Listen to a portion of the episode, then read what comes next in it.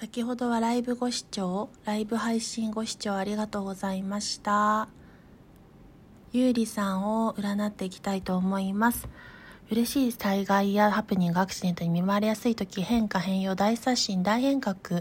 生まれ変わりのタイミングとなっております。崩壊や破壊、物事が大刷新といって、手法ややり方、いろんなことが新しい方法に変わることによって、大変化の、大変革の予感ですし、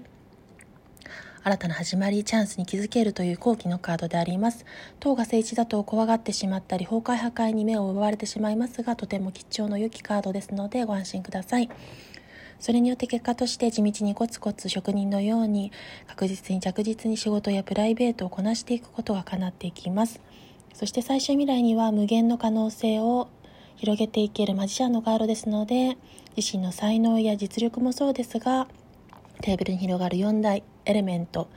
アイテムを駆使してその行動のチャンスの好機を捉えるという意味合いですので、これから素敵なチャンスや行動の好機、無限の可能性が広がっていくということでした。それではご視聴ありがとうございます。ライブ配信ご視聴も感謝いたします。